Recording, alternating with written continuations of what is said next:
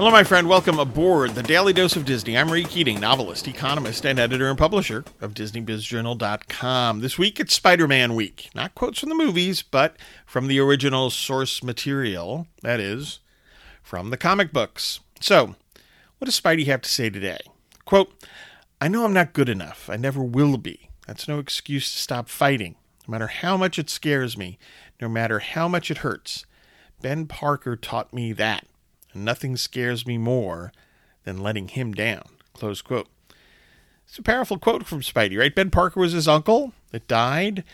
Um, Spidey was, you know, not directly at fault, but his actions played into that. Uh, his uncle taught him some wonderful things. Um, and Spidey has doubts, like we all do. He knows that no one is perfect, and he knows that there are fights that need to be fought that will be lost. Um, but that doesn't mean as he points out, one stops fighting. Um, so you fight for what you believe in. You fight for the people you love. Um, and you try not to let them down. And that's what Spider Man's talking about here, right? Even though his uncle is no longer with him, he doesn't want to let down uh, his uncle and all that his uncle taught him.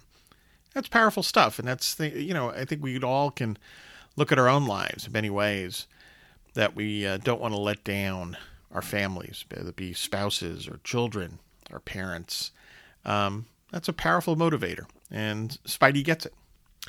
Thanks for listening. Get your news and views on Disney at DisneyBizJournal.com. Uh, please check out my four new books, recent books The Weekly Economist, 52 quick reads to help you think like an economist, Persecution, a Pastor Stephen Grant novel, Cathedral, an Alliance of St. Michael novel, and The Lutheran Planner, the to do list solution. I hope you find value in all of them and have a magically productive day.